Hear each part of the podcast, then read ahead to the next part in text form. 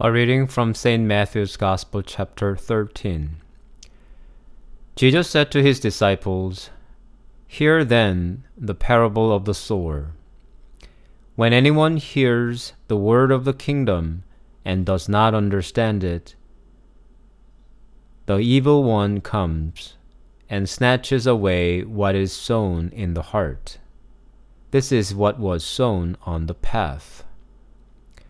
As for what was sown on rocky ground, this is the one who hears the word and immediately receives it with joy. Yet such a person has no root, but endures only for a while. And when trouble or persecution arises on account of the word, that person immediately falls away. As for what was sown among thorns, this is the one who hears the word, but the cares of the world and the lure of wealth choke the word, and it yields nothing.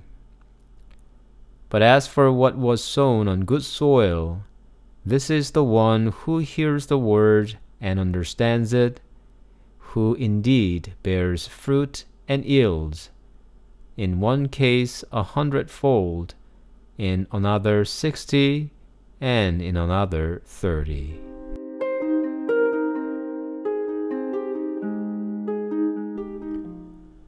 We live in an age that cannot stand any kind of inequality or inequity.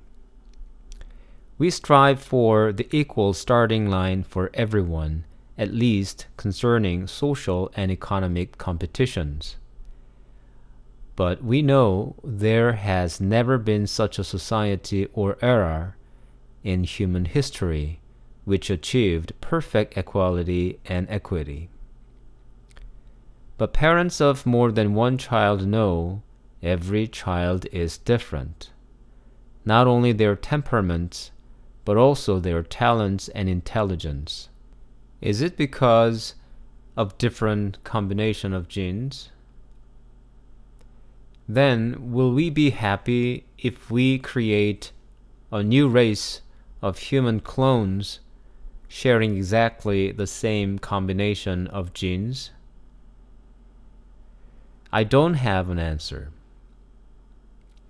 Now, what about the equality of spiritual dispositions? The parable of the sower shows different spiritual dispositions the path, the rocky ground, the thorn bush, and the good soil.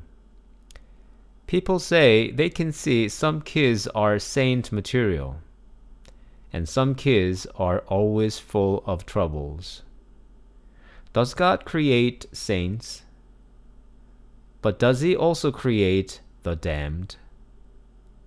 Why doesn't God create spiritual clones of the saints? Why doesn't God give us all equally a heart of good soil. Some say certain professions should have an advantage in the spiritual life.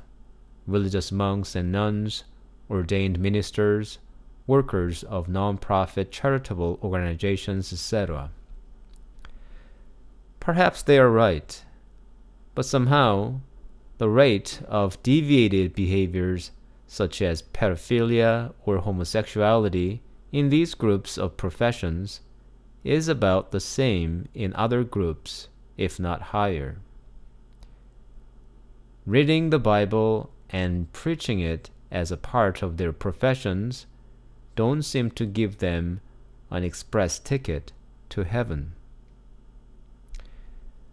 Does any particular age, sex, race, social status, family background, intelligence, temperament, profession, or health condition give a head start or a handicap?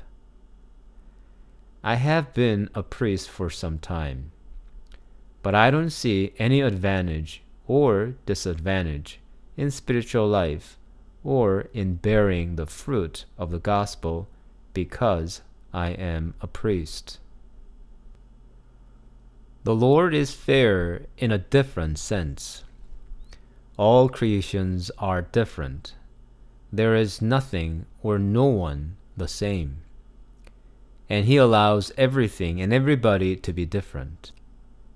But everyone faces spiritual struggles. It doesn't matter who you are and where you are. It doesn't matter whether you are baptized or not. It doesn't matter if you are married or not. It doesn't matter if you are heterosexual or homosexual. It doesn't matter if you have a PhD or a high school diploma. It doesn't matter if you're a bishop or a salesperson. If I have a heart of rocky ground, I need to cultivate it. If I have a heart of good soil, I still have to keep it fertile with manure. Our spiritual work or struggle never stops until the moment of death. No one can follow Jesus without his cross.